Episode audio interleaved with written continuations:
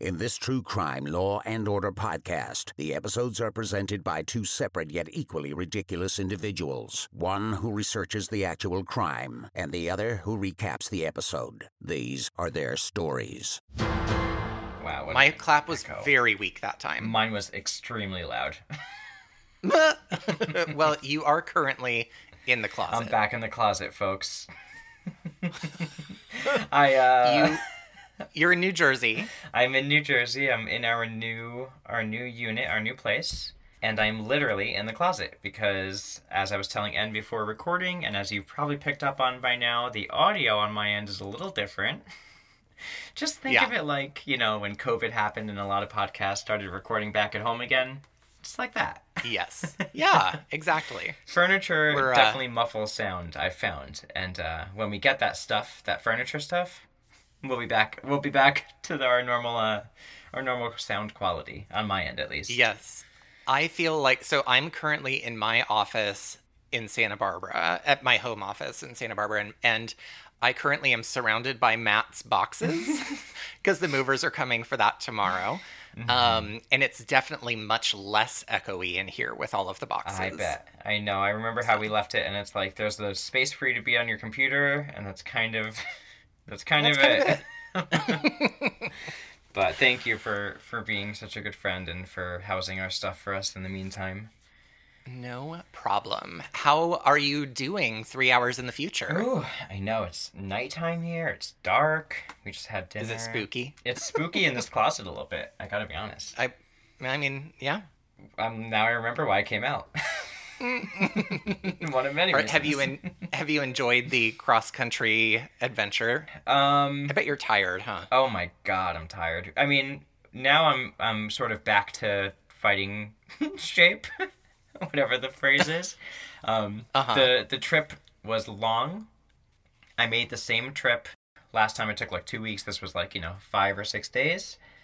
But I will tell you, I mean, this time we had two dogs, and so that was uh, a journey. Thank And thank I was gonna say, God for the sedatives that the vet prescribed for the younger one. oh boy, yeah. That was I bet. Are you gonna life-changer. like refill those and just make that part of your daily routine? I mean, it's tempting. It's tempting. We have used them a few times since we've been here. I have to be honest, because uh, she gave us like a thirty month, a thirty day supply because they were so cheap. Oh, nice. Uh, but since we've moved, we were staying at our friend's house who have a male dog who is like around Neville's age, so he's like three, and he's neutered and everything. But mm-hmm. boy, Harrison is not neutered, and he is in. He just got real horny real fast and did mm. not did not let up the last few days we were staying at their place before this unit was ready. My lord, I've never seen Harrison so aggressive. I I was like, you, it is 2021, young man, and you need to learn about Ask for consent. consent. and you need to learn how to take the answer no. yes. Yeah. Yeah. Well, I have a very important question for you. I can't wait. Have you ever had overnight oats? Yes, I love overnight oats. Okay, so how do you make them? You take oatmeal, Uh-huh. um, you put it in a like mason jar with, I think almond milk or some kind of milk, Uh-huh. and you you know add flavors to it, and Uh-huh. you let it sit in the fridge and become oats, like edible oats. Uh huh. Uh huh. Okay. Are you going to try to compare this to grape nuts? I literally for weeks have been thinking it is the exact same process for grape nuts. Okay, okay. Here's the difference though. Uh-huh. Overnight oats implies that the process is for like an overnight an overnight experience. So you you do it full well knowing you're you're like making a concoction. Grape nuts Yeah, yeah, is supposed to be a cereal which comes out of the box into a bowl and shortly thereafter into your mouth. And it should not require a soaking to make it not only edible, not not only like delicious, but edible at all. And it certainly, I would never say my overnight oats are tender. Tender. that was really the, Well, the biggest offense of the whole grape nut situation was that the really word was tender. that that was the problem. like You're right. steak. I my brother texted me when it when he was listening to the episode where we talked about grape nuts, Mm-hmm. and he he said all I could think about when you were talking about grape nuts was it's like chewing a mountain somebody shot with a freeze ray. Ew. So, there, grape nuts. There's your new slogan. Well, if they ever update their box, they can add that to the to the list. Did you see No, someone? why mess with perfection? Did you see someone commented about the grape nuts on our Instagram today? No. Oh, what did they say? It was for the cool story Instagram, but it's also relevant okay. here. Um, let me read it to you. I have it. I have it right here. So I posted on Cool Story today for our episode from yesterday, and uh, friend of the podcast, friend of our other podcast. I think she. I think they might listen to this one as well, if I'm not mistaken.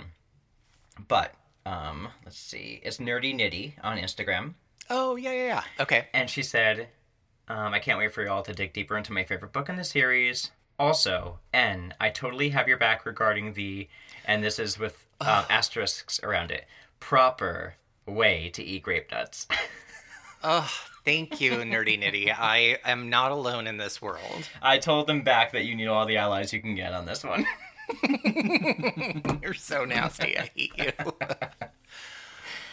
Ugh. okay, well, Matt and I have we keep like a, a shared notes document of things we want to talk about on the podcast, and since it's been a couple weeks since we recorded while Ma- while Matt was traveling across the country, we have about seventy five items on that list, but we're gonna spare you Yeah. and just pick a couple of them. So I have just two recommendations that I'll say really quickly. Okay. One is I watched a show on Netflix called Never Have I Ever. Okay. Have you heard of it? I've seen the, the thumbnail, but I know nothing about it. I thought it was cute. It's um, Mindy Kaling is I, like executive producer or something, and it's it's kind of like loosely ba- based on her childhood. Oh, I love that. I love her. Yeah, yeah. yeah. So I I think it was worth watching. It was entertaining. There's going to be a second season, I think. So uh, go watch that. Love it. And then my second recommendation is an HBO show called F Boy Island. Have you heard of that? I have, and I've been eagerly looking forward to watching it. Oh, let me tell you, it. Uh, I had my jaw hit the floor multiple times, multiple times on that show. It's the premise is it's kind of like The Bachelor, but like there's three women who are all looking for love, and 24 men. 12 of them are like self defined nice guys, and 12 of them are self professed F boys. And it is just unreal and so ridiculous. And it's hosted by Nikki Glazer. She's a comedian, and Oh, I like her. I know exactly. I thought she was great. I know Okay, she yeah, yeah. She was a really great host for the show. Um, it's great because she's a comedian and she's like being a comedian while also being a host, Mm. but she's like does the typical like bachelor things of like 12 men stand in front of you or like that Mm-hmm. kind of stuff, but then she also has all of these lines that like make fun of the show and the contestants all while it's happening. Oh, like Love Island. Yes, kind of a lot like Love Island. I like that. That's the kind of host So- they need to start doing for most shows like that. I totally agree. Nice. All right. I'm gonna I'm gonna pause my list there because I want to save some stuff for next time. Okay. Okay. Um, my only. Okay, I have two. Th- I I know which ones I'm gonna pick. Okay. First of all, are you up to date on Potomac? I was about to say absolutely, but I I missed a couple weeks and was playing catch up, and I watched one last night, and I can't remember if it's the current one or the week before. Did you see Karen's commercial? Yes, Okay. I did, where she's like sliding down a slide and pretending to film in a different city. Yes. In her commercial. So on the Real Housewives of Potomac, Karen, one of the housewives, does a commercial for her her her county, Surry County, and she's like, you know, displaying, trying to f- highlight the great things about her town. And at the end of it, she's talking about the peanuts that they make in Yeah. Surry. Okay. And then she says to the camera in her talking head, very seriously, you know, a lot of people don't know that peanuts come in a husk, a shell, if you will. A lot of people don't know that. Who doesn't know that peanuts come in a peanut shell? I can't imagine that anybody oh over the age of four years old doesn't know that. I think when you're younger and you don't really know better about peanuts yet, you probably only know about the shell. Because every Yes, cartoon agreed. peanut is a shell. mister Uh-huh. Peanut is a peanut shell. Mr. Peanut is a peanut shell. You're Who right. does not know? And she goes, "It's a husk, a shell, if you will." Uh, thank you, Karen, for the peanut talk. It it has been bothering me. I could not wait to just share that moment with you since it happened. Um, I just want to also, while you're on the topic of Karen, um, also it's Surry County, and she periodically pronounces it about seven different ways at any given moment. Sometimes it's Surrey, sometimes it's Sari, sometimes it's Siri? S- sorry, like it's it, yeah, Siri. It's many different things, but she's never like repeating her pronunci- pronunciation of it correctly. Um, and then the other thing, um, what will I use today? Oh, you know what I want to share with you today? This isn't even on the What? list. It's just something that came up that I found in your. Did you finish listening to the second season of To Live and Die in LA now that it's finished? I ha- I haven't. No. Okay, I won't ruin anything for you. Um, Okay. it's about the host because I know you've had some Hmm. opinions of the host. I have. Yes.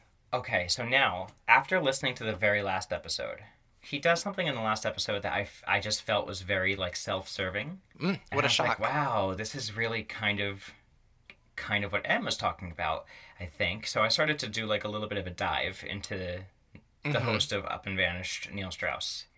Do you know who he Yes. is? Before the podcast? No. No. It's very troubling. And, you know, this- Okay. not to say that, and I'll preface before I say who he is before the podcast. I'm sure many people already knew. I'm just not good with names. I still think that the podcast was great, and I still think that both seasons do a good thing. And I do feel like the Uh-huh. stories are, for the most part, fair and balanced. And I do think that overall, the podcasts are a good thing. But I now see what you're talking about and all the self serving stuff. And Mm-hmm. he is the author of that book, The Game, from back in like the early 2000s, where he puts Yes. himself in the pickup artist world with mystery Yes. and not Uh-huh. and so I started looking into that and he didn't only like go into the world and do an expose and write a book he became like one of them and Yes. I didn't read the book of course um, I've seen a couple episodes of that show they had on VH1 back in the day the pickup artist show Uh-huh. and I remember what they were like. Yeah. Um, so all this is to say is he's that guy, and he became like a sex addict after that. He's responsible for a lot of the mainstream like focus on that world, and he's responsible for Yeah. popularizing terms like sarging and negging and all of these terrible, terrible things God. and i just i know he's trying to i've read many articles you know over the years it's been a long time and you've done the rehab and blah blah blah trying to do good trying to make good that's all well and good but Yeah. even with all that i still can hear like him in the podcast being like yeah this podcast my marriage didn't survive it like sort of implying that it had something to do with that and I, yeah Yeah. very Yep. disappointing but i just wanted to give you some big credit on on picking up on something that i i now i can see it now Thank you. I feel very vindicated. so Well, listeners, a good show now you know. Still a good show still a good Yeah. storyteller um and just focus on the on the victims and the people involved in the show more than than him and and get what you can out of it but yeah what a shame Yeah. Anywho, let's talk about Should podcasters. our who- episode? Yeah, let's talk about podcasters who don't who don't write books on how to um, be predatory to women.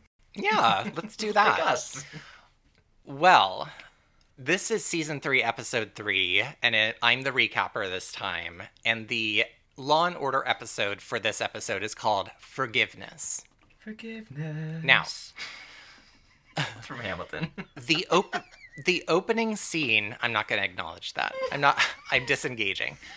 The opening scene tells us that apparently there has been a clearance sale on scrunchies because every single woman in this opening scene, which is like a party, every single one of them is wearing like 12 scrunchies. It is so good. In our fashion court episode, many of these girls were featured.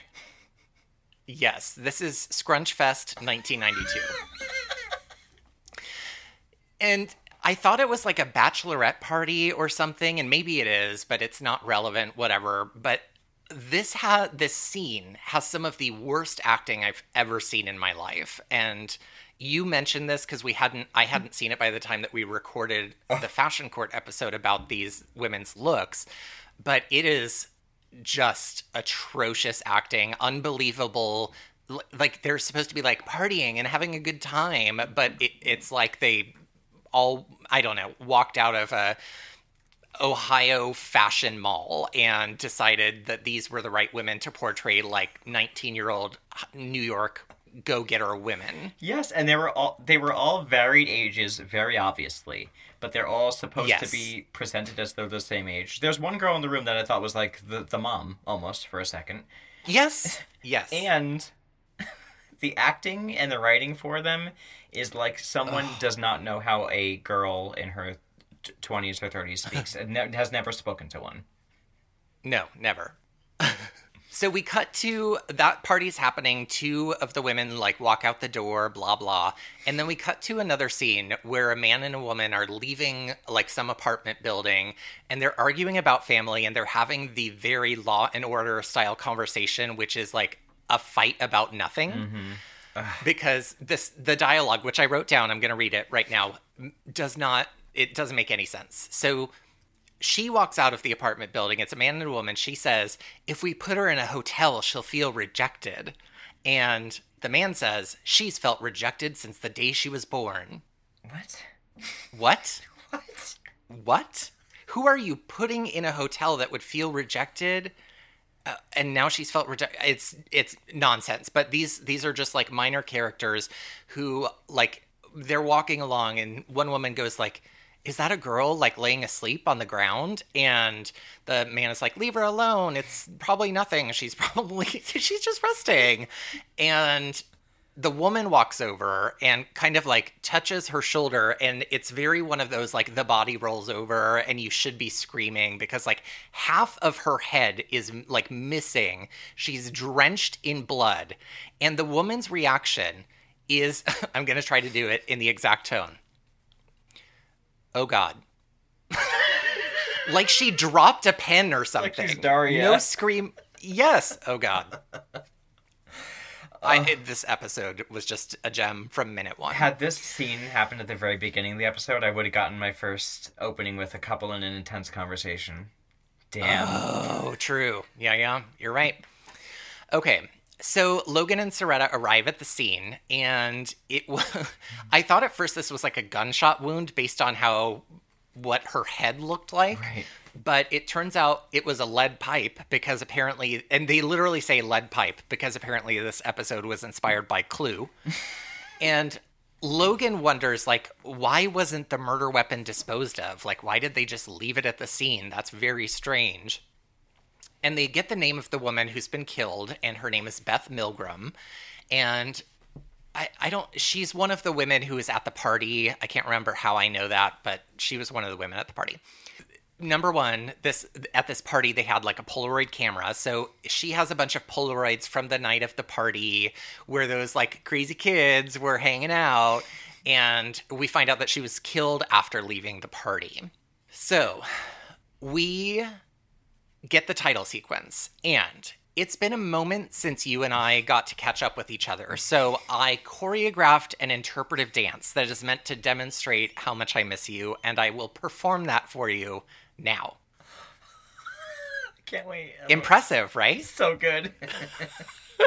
wow, I'm, I'm in tears. Yeah, I mean it's very emotional and heartfelt. So Tens I spent across- a lot of time on it. Tens across the board. Tens across the board. Thank you. All right, we're back and we're at the police station, and Captain Cragen is talking with Logan and Cerreta, and they're kind of trying to figure out what kind of crime this might be because I, I don't know. She's a dead woman, but they're like confused somehow. Of course. that it maybe like they're trying to figure out if it's a murder. Well, I would say yes to that. grade A detective work on their behalf. So Cerreta walks in and says, We got the three girls from the party. And we cut to like an interview room with the three women who were at the party with the woman who was killed. And one of them lo- is Clarissa, and she is here to explain it all. A hundred Because she literally looks like Melissa Joan Hart. Hair, everything, the whole look, 100% Clarissa. She said, and again, this is one of those moments where it's like not a conversation or not connected co- um, anything coherent. She says that her friend Beth, who was murdered, was supposed to be leaving for Italy today. Friend number, and they just like pan down the the row of friends, and then they like they take turns speaking, like a you know seventh seventh grade play. and friend number two says like, I don't know anyone who would want to hurt Beth. And friend number three says that Beth quote comes from a very fine family. Her father was president of the River Club. Hmm. Well, excuse the fuck out of me. Like, what does that even mean? What the fuck is a river club? I don't know, but it's meant to say mean something about like high status family or something, I guess. So they go to Beth's apartment and her parents are there because they were supposed to be taking her to the airport for her trip to Italy. Her boyfriend was going to come along. And Logan and, and the dad is like shuffling papers on the daughter's desk, and Logan and Cerreta are like, um, we might need to look at those. So could you like stop touching things? And he's like, basically points the finger immediately at Beth's boyfriend, Tommy. So, Tommy, we find out, is a college student. Um, I think Beth might have been too. I don't really remember. But they go to his dorm room at Manhattan College. And I have a question Is that a thing? Yes. Okay. They're looking around. By the way, they're looking around in this dorm room. Nobody but Logan and Cerreta is in the dorm room. Mm-hmm. Which I don't think you're supposed to enter other people's living spaces and just start poking around. Maybe they got the permission of the college. I don't know. Maybe that should did she have a roommate? Maybe they got from. Uh, I mean, No, a lot because of the- things they're trying to make us suppose. Yes. Well, the roommate walks in and is like, "What are you guys Oh, doing in my room?" And uh, he, by the way, is like the acting equivalent of a hamburger. He's like just there, and it's okay, but it's not really exciting in any way. So we find out that he's Tommy's roommate. He says that Tommy's at the homeless shelter. He volunteers all them all volunteers there all the time, and they say that uh, Beth was murdered, and they're like he kind of acts shocked, and he's like they're like, "Are you okay?" And then Tommy says like, or no, sorry, they ask him about Tommy, the roommate, and he says like, "Oh, you would suspect him first because he's Mexican and poor." And Logan is basically like, uh, we didn't know either of those things until now. We just know that he's her boyfriend. uh, so I don't know what Law and Order was trying to do there. For once, it wasn't. Uh, But- it wasn't their fault. For once, it wasn't their fault. So Logan says Beth's dead. He seems shocked and disappointed, but he tells them Tommy was at the shelter late last night doing community service. And he, quote, came in sometime after Letterman, which is such a 90s reference. I lost it when that came out. So they go to talk to Tommy, who, when they talk to him, he's in like a church ish type building, some kind of like religious homeless shelter type thing. Mm-hmm. And Tommy is doing his best performance of the Lady Macbeth like out damned spot monologue because he's like not making eye contact with anyone and just sort of like eyes glazed over as he's like scrubbing his hands with a, a dish rag. It's like um, Um, it's like mommy dearest. Very. Yes, yes. So um, he says that Beth had talked him out of accompanying her to the airport because she apparently wanted to avoid a scene with her father. And Tommy essentially says that, like, her father's a dick and is like, I'm not surprised he thought it was me because he's a dick. He apparently didn't approve of Tommy, uh, presumably because he is from a lower socioeconomic status and he is not white. And Tommy tells them at this point that he and Beth were engaged, and the dad, when he found out about it, hit Beth multiple times. And Tommy says his dad is abusive. It's a it's a pattern. Yikes.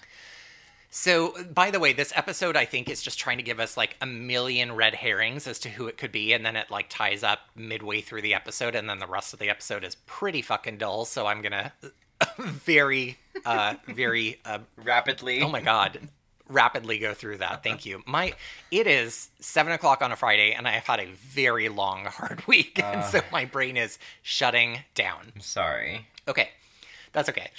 So they ask Tommy where he was last night, and he says that he was working at the shelter until 1 a.m. and, like, oh, ask Father so and so. He could verify that I was there. So they go talk to Father so and so, and he says, like, oh, I didn't actually see him, but yeah, he's here most nights super late. So we cut back to the station, and we learn from the medical examiner that there are no full prints on the lead pipe, only partial ones and they also find a black polyester fiber. And then they have this weird conversation uh. where they talk about all of the things that could possibly be made out of polyester fiber. and I, again, don't think that's good detective work because that is literally everything on the planet. It was literally everything is made. It was like a bad 90s stand up comedian. Like the the mm. examiner guy, he was like, he talks about the polyester fiber and then he's like, could be a parachute, could be a tarp could be a jacket. and then Cerreta's like, You mean things made of black polyester? Yeah. yeah. I was like, What is this? Is this like he... the opener for Paula Poundstone? That really it was like a bad stand-up i think that that extra or whoever that you know man was playing the ME definitely had a vision for stand-up in his life that hopefully never came to fruition for, for everyone's sake so on the on beth's purse they find the boyfriend's fingerprints tommy uh, but you know that doesn't really tell them anything because they had been dating for a while, and they're like, well, he could have been touching her purse at any point in the relationship. Right. But they get a report back at the station that the father and his daughter, so Beth, the Beth's father, had been part of a previous domestic violence report. Uh, again, we kind of already were getting this storyline of him being an abusive dick. Mm-hmm. Um, but they're like, how could he why would we suspect the dad? They, because they're convinced a father would never kill a daughter, is essentially what they say. Mm-hmm. However, when they search her apartment, they come upon a life insurance policy where the beneficiary is her father. Dun dun dun. Mm. So they go talk to the dad, and he's like, That's just an insurance policy. And they're like, Okay, cool. Tell us about the domestic violence. And he reluctantly admits to being an asshole when he found out that Tommy and Beth had gotten engaged. But he's like, I didn't kill my daughter. They go and interview the mom, and she says that her husband was just worried about Beth all the time. Um, but she's kind of she's a little cagey, and Logan and Cerreta basically think that um, when they ask her about the dad's whereabouts at the time of the murder, she's like, "Oh, I don't know. I went to sleep. He was up watching TV. Blah blah." So I think either Logan or Cerreta basically says like, "We know that she was hiding that he had gone out the night of Beth's murder. Like they just somehow through their cop psychic skills know this to be true. Mm-hmm. Back at the station, Beth's father and his lawyer barge in demanding to know if the father is a suspect. And they are like, "Well, where were you that night?" And he says, "quote, driving around and thinking," which wasn't Beth murdered at like 1 a.m. or something? It was late. It was like because they were I mean, I'm guessing because they were partying. The girls were supposed to yeah. be partying, so unless they're like lamos, I would imagine it was late. or, or if they actually were the age of the actresses they had cast, you uh-huh. know, they would be like, "All right, well, it's 9:30, probably time to wrap it up." Yeah, I got to get home. yeah. So Tired. they ask Beth's dad if he could verify that he was around driving like anybody be able to to validate that? And he's like yes because i got a speeding ticket at midnight and they learned that the area he got a speeding ticket in was 80 miles away from the scene of the murder. So he apparently is no longer a suspect at this point. Mm. so they leave and the police are kind of like well what do we do next? They haven't been able to connect with the fourth woman at the party so they're like let's track her down okay they when they go to see her she says she doesn't know why they're talking to her at all. She was at the party with, when beth was attacked so she doesn't know anything and she says that she doesn't want to talk to the police because i'm worried she's worried that they would misinterpret something which is fair. Yeah, I mean that's good advice. When they're like, "What do you mean? What like misinterpret what?" and she tells them that Beth had tried to break up with Tommy, and apparently he didn't take it well. Uh, she talks about how he like kept calling and yada yada yada. So they're like refocusing their sights on Tommy because he doesn't really have an alibi at this point. He has motive and opportunity. So they're they're like, okay, let's see if we can clear his alibi somehow. And so they go to talk to Father So and So again, and he says that maybe one of the residents of the homeless shelter would have spotted him. And so then we get this kind of like weird montage of them interviewing houseless people, and they're portraying all of them as like severely mentally unwell mm-hmm. or uh, unaware or something. And, but one of them does say like oh yeah i saw tommy go into the confessional with the priest at 3 a.m what priest keeps hours like that? You know, I don't know. I don't work at. You don't work at the church? so they talk to the priest again, and they're like, "What was it about this 3 a.m. confession? Tell us about it." And he says that he did. He can tell them that he took Tommy's confession, but he says he can't be forced to tell them what Tommy confessed to, because I guess that's in the law mm-hmm. or something. It, I think it's so, similar to like doctor patient com- confidentiality kind of thing. I guess so. Okay. So they go to search Tommy's apartment, and inside they find a bag with polyester lining, and they're like, smoking gun, as though there aren't billions of bags with polyester lining. The only one. Oh, just this is it. We're smoking gun. We got him. Anyway, the ME confirms yes, this is polyester fiber, and it does actually match the polyester fiber that they found on the murder weapon. So they mm. get an arrest warrant. Um, they're able to like call a judge who is kind of like maybe the scuzzy or like easy to convince judge to give a warrant, and he gives them a warrant. Mm. And they go arrest him or they're going to arrest him but tommy all like shows up to the police station ahead of time to talk with them and they take him into an interrogation room and he starts off by saying that he wants them to know that he loved beth.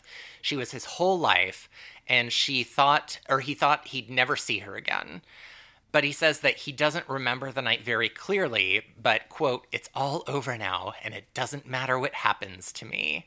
And then they fade to black but essentially we're meant to understand that they get a murder confession from him. Right which was a little strange the way they did that i thought. I agree entirely. It was very str- I think the writers and the directors were like this we're going to make this a like very dramatic episode. Like we're aiming for Oscar or Emmy Emmy quality stuff and they missed, of course. The priest, okay, so we're kind of switching to the order side now because we're with DA Stone and Stone is meeting with the priest who asks Stone, like, please plea Tommy down. He did it, of course, but he's a good man and we can take him into the brotherhood? Is that the word? I think that's what they say. It's like the fraternal brotherhood of okay priests. Yes. So know, essentially, like, be- let's let him become a priest and just give him a lesser charge for murder. Stone is like, uh, yeah, no, mm-hmm. that's not how it works. We can't just decide to give people uh, different charges because we're like, okay, yeah, go be a priest. Right, because they're kind of nice. Yeah, right. So Stone and Robinette and Schiff have this discussion about like the Old Testament versus the New Testament, and they're making all these analogies to whether the jury will forgive him or not. But because Tommy doesn't really know what happened, they worry that they won't be able to win a murder two case. So we get a, a, different scene where Beth's dad shows up and wants to know whether Stone is going to plea the case down because he's like, I want to make sure that doesn't happen. I want him to go to jail for a long time. But Stone, Stone is like, uh, you know, I have to try the case I have.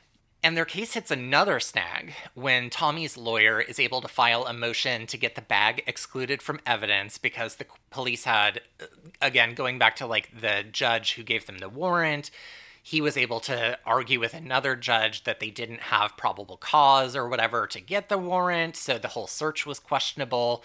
So the confession stays in, but the bag is out. In a meeting with Tommy's lawyer, they tried to get Stone to plead down to man two, uh, but Stone says, no, how about man one? And they eventually, like, the deal falls through and they end up going to trial. On the stand, Beth's father talks about how much he wanted, how much Beth said she wanted to get away from Tommy, that she was interested in other boys, and Tommy was just like harassing her essentially and they get Dr. Olivet on the stand. And I will say, Dr. Olivet gave a good performance in this scene. She did a pretty good job. Yeah, I generally think She's- she's, a good actress. I think they just they write her character really terribly sometimes. Yes, and I guess I was thinking of that medical examiner who was really trying to get herself a main role on the episode a couple a couple episodes ago. So Dr. Olivet says that Tommy was capable of intent, like he had the mental faculties to b- intend to kill Beth, and that he was he was very angry. The defense cross-examines her and tries to prove like ask questions to kind of like trap her and make her admit that he wasn't capable. But she's kind of a badass and is like when he's like it's true that this isn't it? And she's like wrong. No. Not correct. That's not right. And it reminded me of that tiktok video of the doctor countering all of the arguments of like an anti-vax tiktoker. So in a little like conflab, the DAs find out that the church had plumbing done recently, shortly before Beth's murder, and Tommy had been one of the people working on it. So they go rip out the walls of the church to examine the pipes to see if they match the murder weapon. And the reason they do this, which seemed ridiculous to me at first, was because they needed to prove whether he had taken the pipe from from the church to the murder scene because then that would counter his whole thing of like not having intent, not knowing what happened, right? Right. It would have shown like clarity of mind. So it is a match, but the defense is able to poke some holes in their case because the pipes are like pipes sold all over the place, including a recent construction site that is on the same block as the murder. So that doesn't really help the prosecution's case that much. Mm-hmm. So, and the defense also brings a psychologist uh, for the defense who kind of controverts Dr. Olivet and provides further evidence for diminished capacity. But Stone is able to like pull all of that apart and prove that she really didn't have good evidence for making these claims. I'm looking at my note and I am going to laugh at the end of this. They get Tommy at the stand, on the stand, and the defense takes him kind of through like a lengthy sob story about his past. And in the episode, everyone in the court is bored, and I am also bored. like the they intentionally like made this scene to like show how like drawn out and boring the defense's case was, but all they succeeded in doing was making a boring scene in the episode To try to look like it too wasn't hard. you know you didn't have the moments where you're like people making eyeballs at each other like can you believe this is still going like they just showed an extremely boring scene just very dull, dull, dull, dull. yes so stone is thinking that they should plead down to man one because he doesn't think he can win this case and he offers Tommy the deal, but they turn it down and say that they're going to take their chances with the jury. In the closing statements, Tommy, in again telling, or sorry, Tommy's lawyer, in again telling Tommy's sob story, then repeats a bunch of offensive slurs against people of color, kind of talking about all of the awful things that Tommy has been called in his life. I'm not sure why we needed that scene. Mm-hmm. But we then get Stone's closing argument, which is very emotional and talks about how Beth isn't here with us. And it's this very serious, very emotional moment that Law and Order manages to immediately spoil by giving us a close up of the Scrunchy Brigade, brigade at the back of the courtroom. and they're like badly crying. And I just laughed because it was so ridiculous. It's very So the club. jury comes. It's very Babysitters Club. You're absolutely right.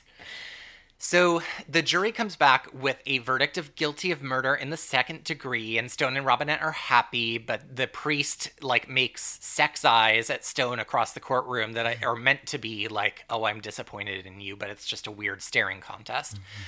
And on the steps of the courthouse, Schiff says that Stone did a good job getting them to vote past their guilt. And Stone says, What guilt? And Schiff says, The guilt we all carry of knowing there's the other America. And then he gets into a fancy town car, and Stone and Robinette are like, Uh, hello? And he says, The state pays for it. And then that's the end of the episode. Based on the end of the episode, I get my first ending on the courthouse stairs. You do. Well done. Thank you. I'm excited. Oh, oh my God, Matt. But listen up. I might have slayed an entire season's worth I of know. guesses with one episode because I said no less than 14 scrunchies, and I honestly think I already hit that. I mean, in this episode alone, you have at least 10. You have at least 10. At least, at least. I'm gonna just say I already got that though. Yay me. Uh, good luck. I'm going to go back and, and count. done. You wrote done. Scrunch Fest. And just wrote done Scrunch Fest 1992. Need I say more? Also, I, now I want hmm. to now I want to design merch with Scrunchfest 1992. I'm into it, and I think it. I I can see it now. It's gonna Yeah. have girls that look like they're either from Sweet Valley High or the Babysitters Club. yes, yes, yes, yes. All right. Well, tell me about the murder Okay. or the crime. Ooh, do you have any guesses for for the case? Gosh, okay. Um Dad hates the boyfriend who is a man of color who did in act Oh my god. Well, it can't be OJ. No, no. Okay. Um I don't know. I guess OJ was also maybe a couple years later after this. Maybe. What is it? Okay, so this is the story. It's known by two different, I guess, monikers or whatever the word is. So it's the story of Bonnie Garland, the death of Bonnie Garland. It's also known as the Yale murder. However, Huh. I don't I don't think I know this. Mm, there have been a couple. There's been another case of a girl being killed, and I think either sh I don't know the details of it that happened after this. That's more commonly known as a Yale murder, but this was Okay. the first one, and there's a book and yada yada. So. I had not heard the story before either, and it's it's it. Quite frankly, I don't think I've in research been so frustrated and angry and annoyed than I have been reading about this case. Like the the actual facts of the case or just trying to research it, you mean? the facts of the case and then the the way everything is written about the case and Okay. just it just was so frustrating and i remember Okay. when i first started looking into it very early on like oh let's just see what the case is i was like oh i'm probably not going to have a lot to go on here but it's a it's a good You had one. plenty? hmm Okay.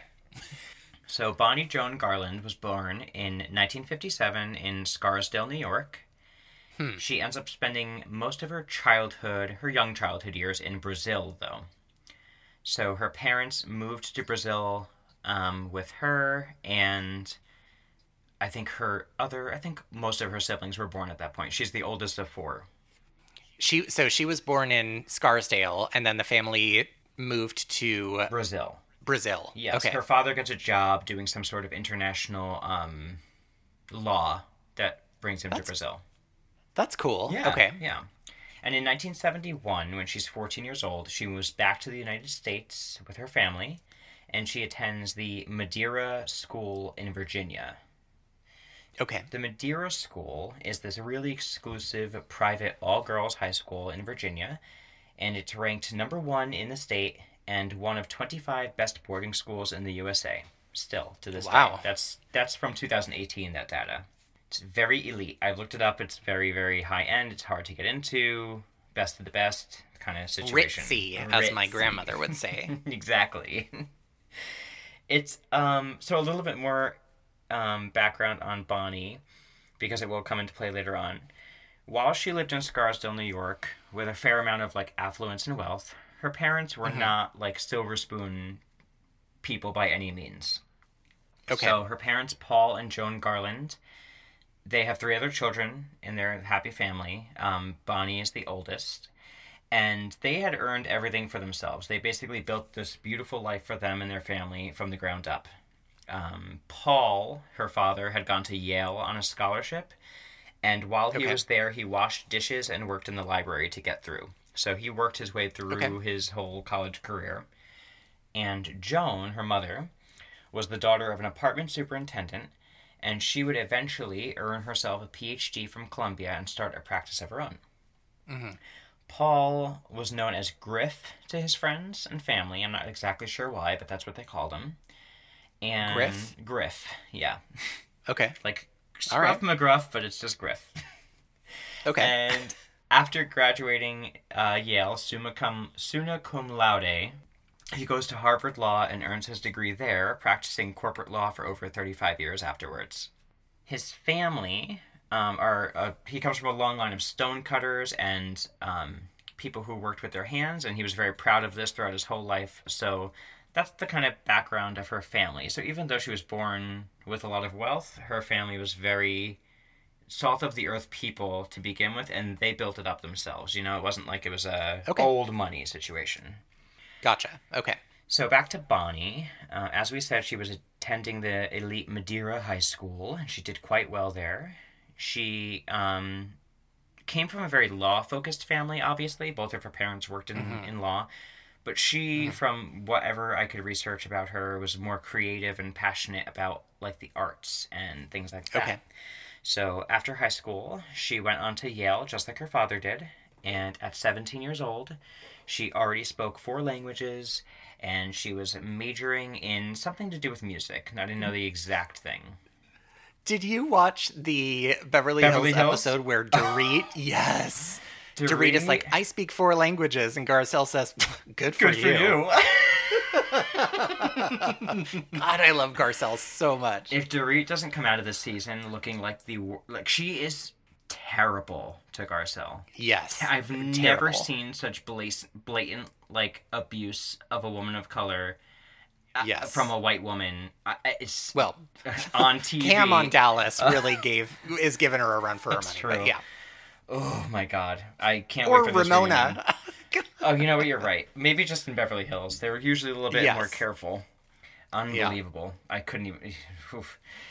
Yeah, so she was majoring in something musical. Um, she sang in the Yale Glee Club, and she was often a soloist. She sang in the Madrigal Choir and the Battell Chapel Choir, and she was also in a musical group at school called Proof of the Pudding, which God, her friends and parents must have had to go to so many performances. I know. Oh my god, for sure. I wonder if it was supposed to be proof in the pudding, or proof is it proof of the pudding. But hey, you know, I'm not going to criticize their their band name. It never took off, it seems. so before all of this involvement, while she was only at school for about two months at this time, and she just enrolled, she meets a student named Richard Herrin in the early winter of 1974. So she's been at Yale at that point for two months. She's just starting to get involved in campus activities. I think they met at some weird a game called Bladder Ball. Um, okay. it's, I think it's a Yale thing or maybe like an Ivy League thing. I think it has something to do with like those big inflatable like ball things that you can go inside of and roll around in. I think. Like a big hamster wheel ball? I think so. It's I didn't really look too much into it, but it seems like some kind of novelty sort of commemorative game that they play at Yale. That's like a big deal to them. All right. So Rich they- people stuff. right, right. so after a game of bladder ball at some sort of dance thing to commemorate the game, she meets Richard Herrin, and this is someone she falls in love with um, right away. It seems so. It's Bonnie's first boyfriend ever. And, you know, as most situations like this, she becomes very preoccupied with him. You know, it's early college, she's young, she's fell in love with somebody, or she thinks she has, and all that. So, he, by all accounts, is reciprocal of all of these feelings as well. And Bonnie's parents were not pleased when they noticed that her grades had gone from A's and B's to D's and an F by her second term after Ooh. beginning this relationship. Yeah, a really big Okay. drop. Yeah. Herrin's grades also slipped a bit, but he always described himself to his classmates as a C student in geology and that he was really accepting of it. He would joke around about like, "Oh, I'm a C student in geology, but geology students don't really care." And you know, he was he wasn't like struggling. He was very happy in the quote unquote mediocrity of like being a C student in his mind. Yeah, I mean, if it gets you the degree and you're not planning on going to grad school, like, who cares? Yeah, he seemed totally fine with it, and at this point, I think he's a senior when she's a freshman, or he's at least a junior. Richard Herrin at the time was 20 years old, and he came from Los Angeles, California originally. He was of Mexican and Irish American, oh, wait, he was of Mexican and Irish heritage, and he graduated his high school as valedictorian, where he was also a very popular athlete, and he was on the student council. All of the articles. That's kind of funny to go from, like, valedictorian to, like, I don't really care about my grades. Yeah, I think it turned out to be like a, um, you know, you're a big fish in your small town, and then you go to college, and Oh. it's not quite the same kind of Gotcha. situation. And he was a student at Yale as well? Yes, he got into Yale, Okay. and that's where he was, um, you know, playing bladder ball. Gotcha. so um, a lot of the articles strangely list his IQ. He had an IQ of 150. I don't know if that's good or not. I'm sure that's great, but and after high school, he earned a full ride to Yale, and he was very involved with the Catholic Church, sports, and in a um, prominent Chicano ca- uh, campout group at Yale. They called it. Okay. So, meeting Bonnie, a beautiful redhead fluent in Spanish with big dreams for the future and having a mu- musical background, which he also was into. He played guitar pretty regularly. For him, this was like the perfect ending to his college career. He finally found the girl.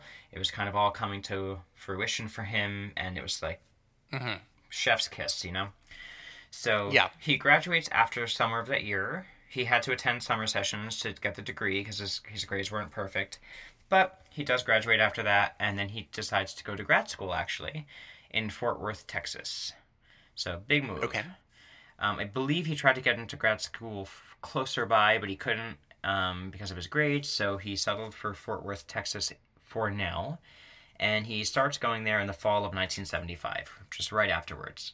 And she is still at Yale. Yeah, she's at that point just finishing her freshman year of Yale. Right. Okay. So his relationship with Bonnie at this time still continues. They decide to try out the long distance thing because they're very into each other. And, you know, they're like, let's give it a go. So, over the time of him being in grad school down there, he would write they would write each other letters. Uh, Richard would write letters more often, but they were writing to each other pretty often, and they were on the phone quite a bit. And in his letters, a lot of them are have been made public. Um, he wrote things like, "Bonnie," this, these are some quotes. "Bonnie, I'm living every second for you." And one letter said the word "I love you" 125 times. That was the whole letter. Okay. Wow. Okay. Yeah, I would love to get a letter like that. That I mean- wouldn't scare me to shit at all. Uh, yeah. That. I mean, uh, be a little more creative, and not like the uh, things you would expect to read on the inside of walls of a uh, like sanitarium. yeah, written in blood backwards. Yes. so yeah, so he also encourages her in his letters to try to accelerate her studies and try to graduate sooner so they can get married right away and start a life together. They she he says that you know if you accelerate your classes you can graduate in three years instead of four. And at first, she does take on a few extra courses, and as we mentioned, her grades do slip. So they don't get any better when she does this, and it's not making her parents happy. You know, she's at her father's, you know, alma mater. And Yes. they'd speak on the phone. And if they're paying for that Yale tuition, they Right. must be real pissed. Yeah, so and they're very supportive of their daughter and her degree and all of this. Um, she has a really good relationship with them. They speak often, and they don't tell her to break up with him, but they urge her to like consider to consider focusing on her school and not be dating anyone Yeah. in general. So as they're going on this long distance relationship, Bonnie starts to pull away a little bit. She doesn't feel the same way. I mean, I can't imagine why. Um, she writes to him sometime in 1976, so that would be, you know, he's been at um, grad school for about less than a year at that point. Sometime Okay. in that year, early on, she writes to him that she wanted to live a life of like a single girl, essentially. She says she still has feelings for him and that, you know, hasn't changed, but she wants to see other people as well. Um, the long distance thing isn't working for her, and he doesn't really take it very well. He doesn't love that. He says, you know, you know, I want you in my life. I want to get married still. I want you to finish your schooling early. And he writes to her that if um, if she still feels this way, he's going to come out and visit to quote reclaim her. Okay, I don't like that. And then he writes to her, "My only joy is seeing your picture and thinking of you." Oh, And she writes back that he's becoming quote just a voice on the phone to me. I mean that's kind of okay. That's a little harsh. Yes. Yes. When somebody is like writing you obsessive, I love you, I love you, I love you, and then just basically being like, you mean nothing to me, is is a little harsh. But I will say Yeah. these are just snippets of the letters, and from accounts of people who've who've read these letters, um, they think that she kind of beats around the bush for the most part. Like she yeah, is trying to basically let him down easy, but without saying like I don't want to be with you anymore. And so it's a lot of language like that. The most like blatant sentence would be that one. That you're just becoming a voice on the phone to her, and they Okay. believe that this is because um, her parents are continually urging her to focus less on her love life and more on her future, and they know she's non-confrontational, and she talks to her parents about how she's trying to kind of like let him down easy, but he's not really getting the hint. And Yeah. her mother even offers to like intervene for her at one point, and she's like, "No, no, no, I'll I'll handle this." So in March of 1975, during while she's writing back and forth with Paul with Richard, she does decide to introduce her parents to to Richard, who you know Okay. they're eager to meet this guy who's taking up all of her time and you know causing her grades to slip and see like what you know did they like him. Yeah. Her parents would describe the meeting as lackluster, and her dad would say Richard was, quote, slovenly in appearance, difficult to talk to, and physically unattractive. Now that Wha- now that's harsh. That was not mincing any words. No, no, that's harsh. yeah. Yeah. Um, they did have things in common with him. They found, um, you know, he he is of Latinx descent, and they spent a good time in Brazil. Um, And her father had a lot of, uh, Bonnie's father had a lot of interest in South American culture, and they have a similar background from like coming from working class families and such. But they found it really difficult to talk to. They thought he was quote fine, um, but they were overall unimpressed, and they didn't see him as someone worthy of throwing away an academic future on. yeah. In any event, they continued to let their daughter do their own, make her own decisions, and they continue to let her be with him.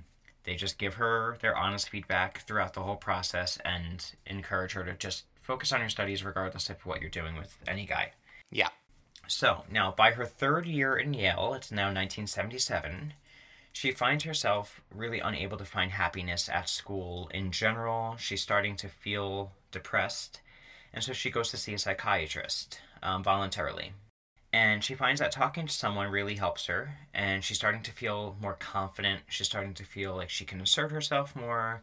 She's starting to feel more sure than ever that she wants to be single and she expresses this to Richard. Um, as we've said, she's expressed it before, but she continues to express it to him. The letters become more infrequent from her, and she tells Richard that she will be living as a single woman, essentially. Like she she loves him, but you know the long distance thing isn't working, and she Okay. says that she's dating around, and she eventually tells him that she met a senior.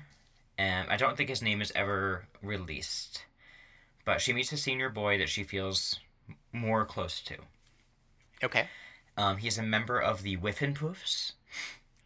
I know the Whiffenpoofs because of Gilmore Girls. so that's that's you know, and that's singing, and that's what she's into, you know. So Yeah. it's kind of a, a good match, and everyone in her life seems to like him. They noticed her spending more time with him, and his feelings were definitely mutual for her by his own account. And she tells her parents that she finds somebody that she's dating and she's happy, and they decide that, you know, that's great. You know, maybe this will pull you away from someone who we think is a bad influence. Um, but they tell her, you know, still focus on school, and she tells them what actually, you know, I'm, I'm ever since seeing my psychiatrist, I'm feeling a lot better and more confident, and I'm actually feeling like Yale is not for me, or at least not for right now. It's not for me, and she asks if she can withdraw from classes, and with her parents' approval, she does in spring of 1977. So in her third year, before before the spring term um, like cutoff date is. Okay. So she withdraws from classes at that time, and she decides to move back home for a little bit, um, intending to take summer classes to keep her get her grades back up, and then possibly Okay. go back to Yale maybe afterwards. But um, you know, she's exploring her We'll see. options. Yeah. And her parents are happy with that because they do think that she needs a break. So, spring of 1977, before what would have been her senior year, she's, you know, told Richard several times that she's interested in seeing other people, not looking for a fast track to marriage anymore. And the tone of the letters by all those who've read them is really clear, but definitely, like I said, in that like let let him down easy kind of world. It's never a clear I'm breaking up with you. It's always peppered in with I still have feelings for you and things like that. Yeah. This would all change with her last known letter to him, which is essentially letting him know that she's very serious with this guy now. She's starting to date him more seriously, and she is calling things off with Richard before she, you know, commits to this new man in her life. Yeah. She also says she's going to be going to Columbia over the summer to get her grades back up. And Richard says, "Listen, I've just got accepted into grad school at G at George Washington University, so I'll be moving closer, and it's a, a better school. So why don't you like give it a chance?" And she's like, "It's not really about that, um, Yeah. you know, and good for you, and I'm happy for you, but." He is not giving up easily, and he says that things were going so well in his life.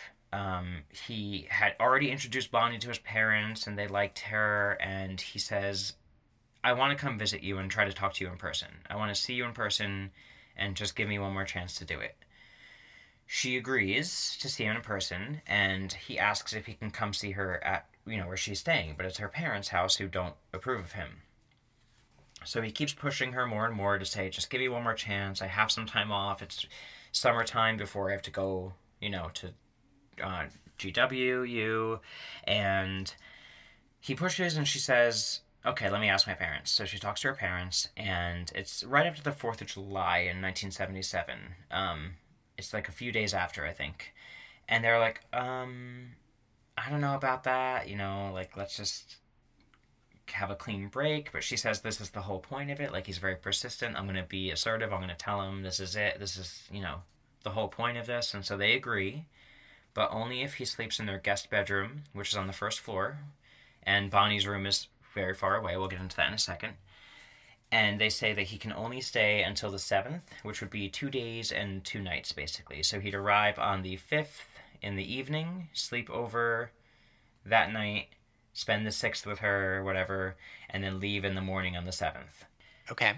So Bonnie's room is on a third floor, kind of. Um, the, the house is essentially two floors, but they call it a. Let's see what the word for it is. A turret room, it's called. I guess it's like one of those. Like it's a little towery looking thing on the house. Yeah. You know, so it doesn't yeah, yeah. share any walls oh my with God. anything. So she has like a third floor room. So it's very far away from Richard. That's why they're happy with him being on the first floor in the guest room.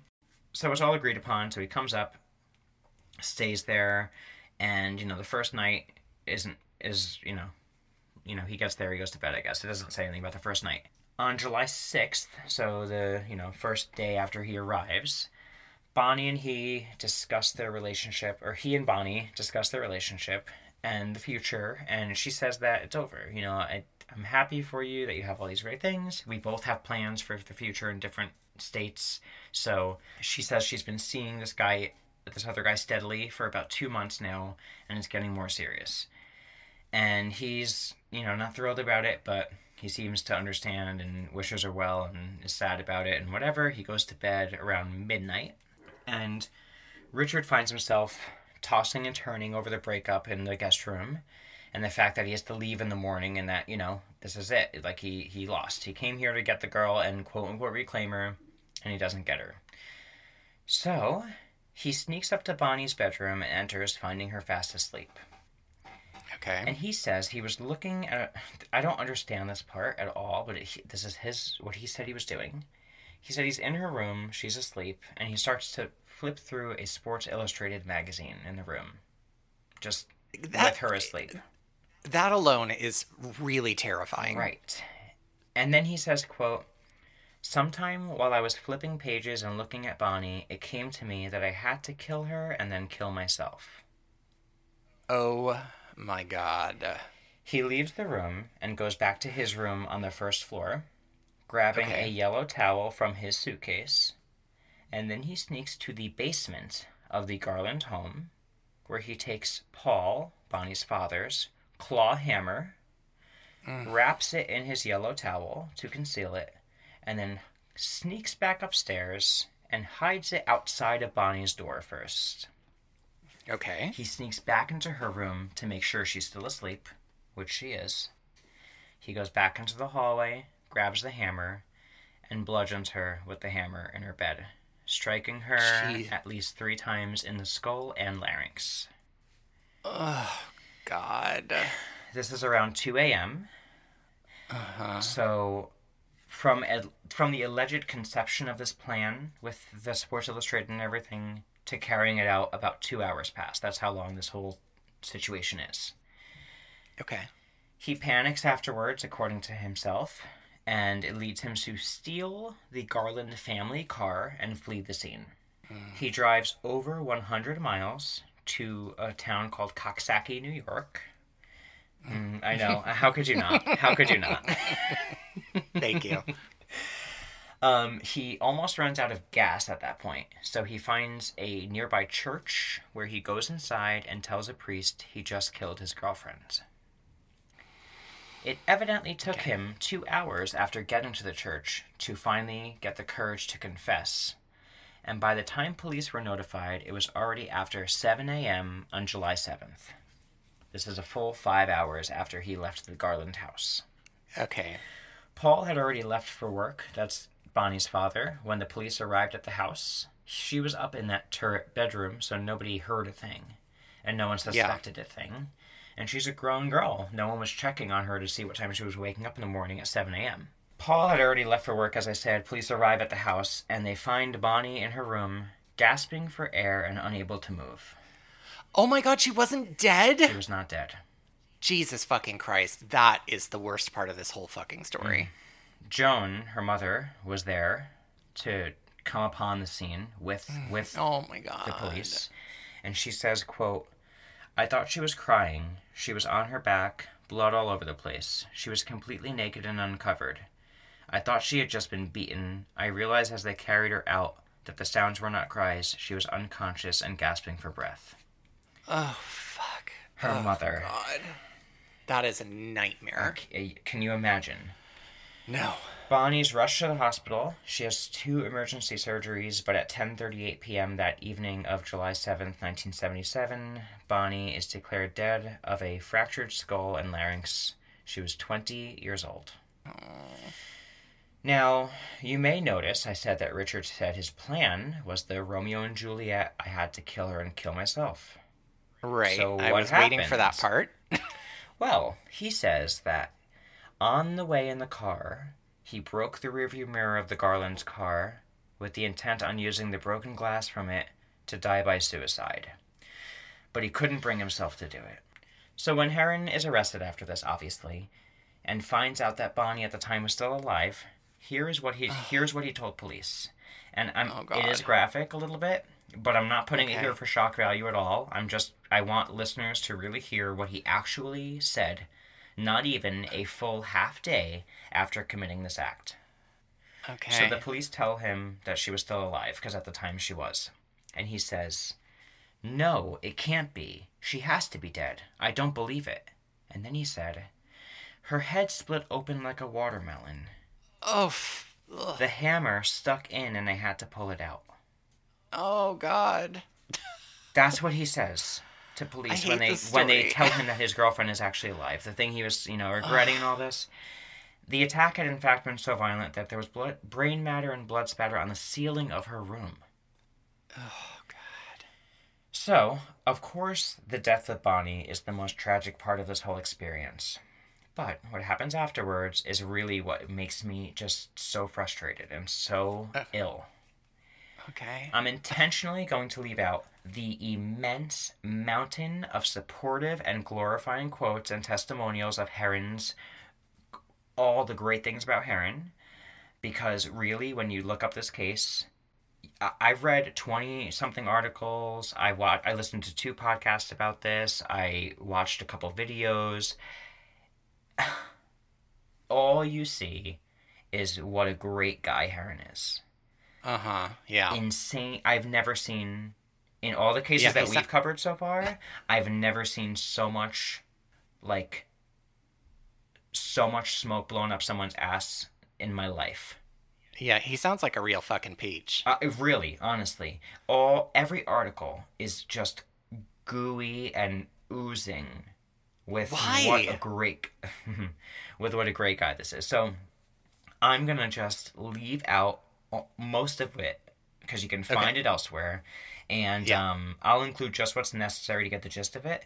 And Okay. listeners, if you want more, just search Bonnie Garland and you know prepare to read about what a sweetheart the man who killed her was. Yeah. And I'd argue for anyone saying that this is, you know, giving an, a biased view of this, that including an equal amount of what is remembered about Bonnie through the media as to what is out there about Richard is pretty fair, in my opinion. So, unfortunately, Bonnie is just an afterthought in most of this. Um, the speed at which the Catholic and Christian community rallied around Herrin was pretty staggering. And he's immediately being treated like the victim in this case. Herrin's former Herrin's former roommate at college helped arrange a fundraiser, raising over thirty thousand dollars for his bail. And with a month of being in jail, Herrin is released on bail and allowed to go back to attending school on a fake name. Oh my god. Wait, why why even go to school at, under a fake name? They don't want him to, you know, have to deal with um, Oh, oh, public oh, attention like- at school. They helped to like Correct. have him use Okay, I thought he like fooled the college and got in Oh with no! a fake name no, or something. no. Okay, The- okay. They supported him, and he's allowed to get off on bail less than thirty days after ki- admitting to killing his girlfriend, and he gets to go on living his life, go back to school. Don't want to interrupt his life. One article says, quote, A nun, Sister Ramona Pena, took pity on Herrin and organized his friends from Yale, the Christian Brothers in Albany, and the Catholic community to rally around him. A Yale pediatrician put her house up as collateral to get him out on bail. What? Mm-hmm. I am astonished so far. Mm-hmm. This is v- not what I expected people to do. Mm-hmm. With all of this, Herrin was able to retain a New York defense attorney named Jack Litman, who'd never lost a homicide case at this point. Oh, And ha- okay. do you recognize that attorney's name? Say it again. Jack Litman? No, uh, no, I don't think so. will. He's not the really performance guy who did the trial by media thing, is he? No, but he's he's Okay. He is someone who will go on later on to represent Robert Chambers, aka the Preppy Killer, in the Jennifer Levin trial. Oh, okay. And if you remember That's that it, one, yeah. that defense was very handy, heavy-handed in blaming Jennifer for her own death, focusing on her personal life and trying to say she was into rough sex that went too far. Yeah. So Oh, charming. yeah, so this is who he gets pre pre that. Not much pre that, but Yeah. in the trial, which will predate Levin's by about ten years, he says that um what's his name again? Uh, Richard was not guilty of murder because it was temporary mental defect that drove him to do this, and that the moment that he realized he lost Bonnie, he just snapped. I don't think so. Ah, Do you like how yeah. I'm like, no? I, I think what it is, the reason that falls apart is because he went down, got the hammer, like put it somewhere, like double checked, and then went back for it. Right. Like it's not a heat of the moment thing. It's a calculated process. It was a whole process. It was two hours long, the whole process. And he Yeah. took all these steps. He even used his own towel. He brought the towel with him downstairs to the basement, fully knowing he was going to pick something up and conceal it in that towel. yes. Whether it was a hammer or something else. There was no I'm so confused. Also, why did he feel the need to conceal it? Everyone was asleep. He just wanted to be extra careful. If he's seen walking, skulking around the house in the night, he's just carrying a towel, maybe going to the bathroom, I guess. I don't know. All right. So, and then they also say the defense is saying that the jury is being. T- oh, sorry, the defense tells the jury that Bonnie, had she just loved him back, she'd be alive. Not in those words, but that's essentially the defense. It's it's Bonnie's mm-hmm. fault. Okay. Everyone Bonnie dates is listed as a quote affair. Oh my god. Every attempt she goes through to make Herrin get let down easy is quoted leading him on. This feels like a trial that occurred in like 1892, You would think not so. 1992. You would think so. All of the focus on Herrin is him being from meager beginnings. He's a Mexican American at Yale. He was it was too oppressive of an environment for him. It was isolating to him for years. He never fit in with Bonnie's world, which was painted through this like debutante living Mm, yeah. like as though she'd been sheltered her whole life and had this first bit of freedom and just, you know, clueless about the world, n- not mentioning she's fluent in four languages, lived in Brazil, was popular. Her courage and bravery in getting help with her mental health with her mental health is looked at as instability, of course. Every article talks about her gaining weight and presumes that she was lovesick over him, and that oh it, it's just I c every article I read talks about her gaining weight throughout the process, like that has anything As though that's to do in any way with relevant. anything. Yeah. Oh my god. Okay. So the oh my god. So the the most accessible article you'll find for this case, it's really it's from the New York New York Times. It's painful to read. The first Okay. four or five paragraphs praise Herrin like he's about to receive an award, and when Bonnie is first mentioned afterwards, it lists it starts off by saying Bonnie loved Richard because blank, and it goes and listing all the reasons Bonnie loved Richard. That's how he introduced Bonnie into this article Wow. presuming all these ways that she would love him. And it says how sheltered she was. But let's, as I said, Bonnie's lived in two countries, was popular in school, had excellent relationships with her siblings and parents, was socially active, was in all these different choir things, was able to find guys outside of Richard, no problem, had no problem moving on from him. But Yeah. now she's sheltered, sheltered. Yeah. Yeah. The Garlands were put through the ringer, watching their daughter's false life plastered across the media, and the courtroom, and all the communities rally behind the murderer. Joan recounts that when Herrin came to the house, she was so worried that Bonnie would struggle with the nerve to finally end things with him that she wrote a letter and left it in the guest room, which they did find. Herrin claims to have not read it before um, killing Bonnie, it's disputed, but the letter writes the letter reads Discipline yourself for her sake now. This will be the third time her academic career has been at crisis, and you were not helpful the first two times. Please be helpful this time.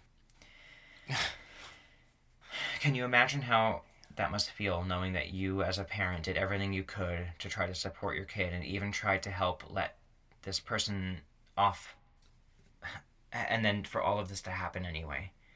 Right. Despite his confession and all of the evidence, after just one month of proceedings, on June 18th, 1978, the jury finds Herrin not guilty of murder in the second degree and instead guilty of manslaughter, where he receives a sentence of 8 to 25 years. That's isn't manslaughter literally supposed to be like accidental? Mm hmm. It's supposed Okay. to be, you know, not premeditated at all. Right, you right, right.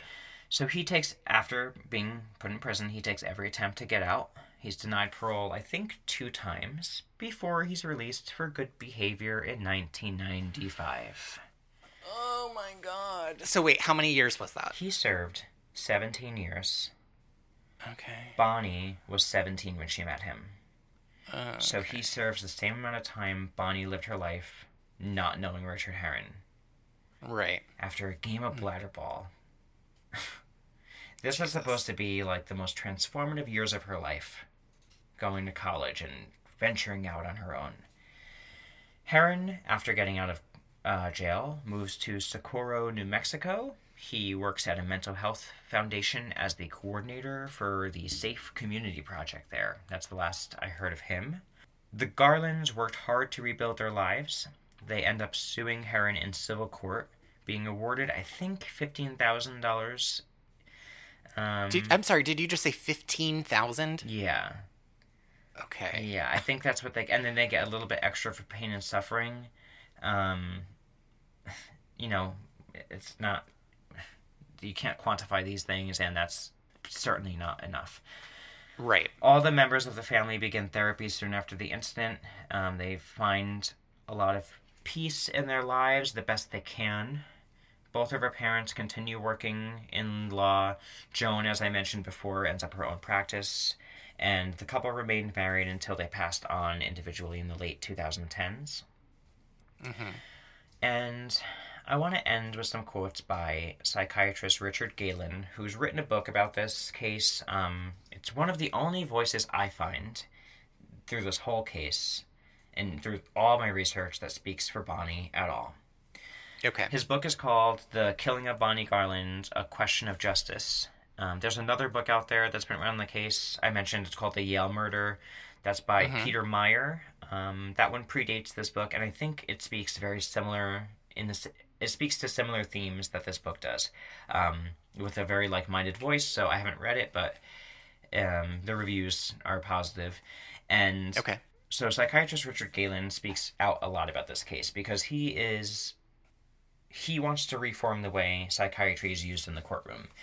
And this is a perfect example of why because much like the episode, we had a lot of psychiatrists speaking out for Richard Herrin and talking about um, what a great person he was and how years of oppression have led him to be isolated and it was all like a pressure cooker and he always Yeah. felt rejected and he was never going to fit in in Bonnie's pampered life and all this stuff. and yeah, so he says of how Herrin was treated, quote, Richard was told by everybody, the girl is dead, now you must learn to forgive yourself.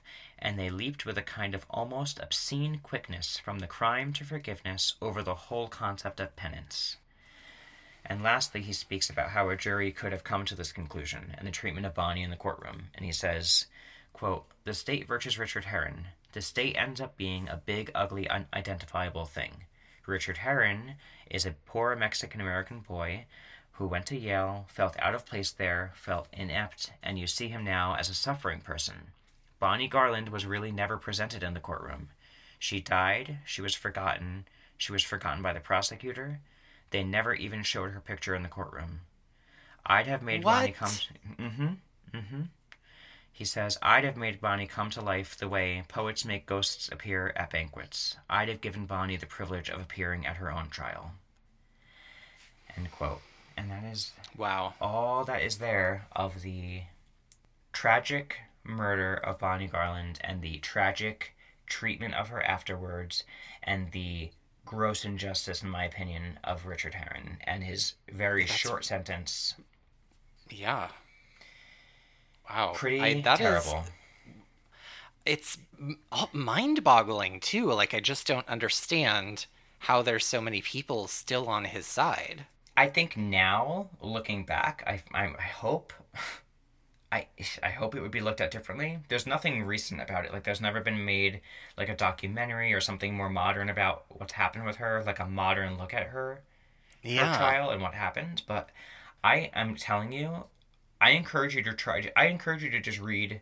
I'll send you which article um, Okay. I'm talking about. But it really made my blood boil reading bet, about yeah. how because every art and I left out a lot of the praise of him because as I said Yeah. it's completely unnecessary and it really should be about Bonnie which had Yeah. never been about in any of the articles it's really I left out a lot of the praise for him but even if I left Yeah. it in it still doesn't make any sense. It doesn't I'm not you're not missing anything. It doesn't make any sense. Like Wow. it's all just about him being a member of the church and a good boy for most of his life. And why put him in jail when they believe that he did this in one moment and it was just a one-time thing and he can still do good in the community? Why prevent him from doing that if, if that's what it that's what it is? Like it's that whole like why ruin this guy's life over this that's it's like what planet are we on Really, really. so wow. I mean, the episode really didn't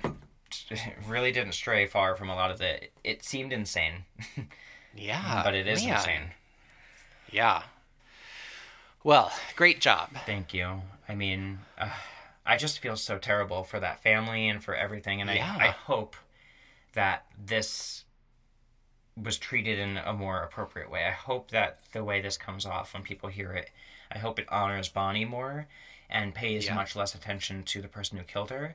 Um, Yeah. I did listen to two podcast episodes about this. One was uh, the podcast The Lady of Crime, and the episode Mm-hmm. is The Murder of Bonnie Garland, which was very, you know, in the same tone of how I feel. Um, Okay. and then there's another podcast called Ivy League Murders. Um, Okay. And this episode was called When Love Becomes Deadly Yale's, Bonnie Garland and Richard Herrin. And they did a good job on it as well of representing Bonnie and being disgusted at the way all of this was treated. So I would recommend Yeah. those to people who want to hear more about this um, and want to hear a little bit more context of how he is lauded. Um, hmm but yeah, I just hope that anyone who hears this, you know, remembers Bonnie more. And uh, just real quick, I mentioned this website in a previous episode I used for research. I think it's called like Bonnie's Crime Blog or Bonnie's Life of Crime. And Oh, her yeah. whole blog is about, you know, focusing on the victims and really like showcasing them, and she has a little page for Bonnie as well, which has a lot of resources where you can read about um, what happened to her. It has photos of her. She's a beautiful, bright, smiling young girl. You know, she's just so full of life, and Yeah. you know, I'm glad that there are at least some places out there that are honoring her. Yeah. Wow. Well, how would you rate the episode then? Uh, the episode for watchability, I mean, it was ridiculous, but it was also entertaining. Uh, I'll give it like a. I'm gonna give it a C for watchability. I'm going to give it a D. Oh, okay. Um, What about how it dealt with stuff? honestly, I think it did a pretty good job. Um, for the Yeah. most part of of sticking to some of these facts, like with the whole church supporting him, driving the 80 miles away to the church. Um, yeah. you know, this weird confession in the middle of the night, and the priest, the way the priest was, like, oh, don't, don't prosecute him. Yeah. That's how all the articles are. So I'm gonna Right. honestly give it an A minus. Wow. Okay. I mean, I guess they didn't do anything like super horrifically offensive this episode. And so, other than when the prosecutor said a bunch of slurs, but that was an argument for his client. Well, I don't know. Um, I'll give it a B plus, which I might be my highest rating to date. I think it might Although I- be for the for the crime. I feel like I. Okay, yeah. I feel like I say that every time when I give it anything above a C. I think you might have given an A to the Malcolm X one. You know what? I think I might have now that you say that. But yeah, this is pretty on. And you know what? I think that moment of all the slurs was just meant to highlight how um how much focus was put on his background when Yeah, they were yeah. doing the trial and saying like how isolated he was. But you know, th- I think they could have done it a different way. Yes, agreed. Hey, if you're happy and you know it, subscribe to our podcast and write us a review. Leaving a review makes it more likely that someone else will find our podcast. Also, most people try a podcast because a friend recommends it. So if you're enjoying our show, please, please, please tell a friend. Our social media is Ripped Headlines on Twitter, Facebook, and Instagram. Our email is rippedheadlinespod at gmail.com.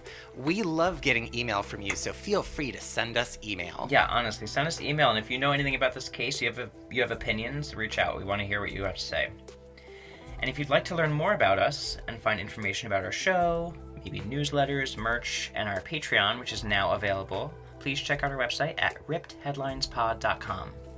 Also, a percentage of our Patreon proceeds, say that five times fast, get donated to the Equal Justice Initiative. So by supporting us, you're also supporting positive change in the world. Thank you so much for listening to Rip from the Headlines, where you get the facts and some fiction. We'll see you next week, and until then, stay out of the headlines. Bye.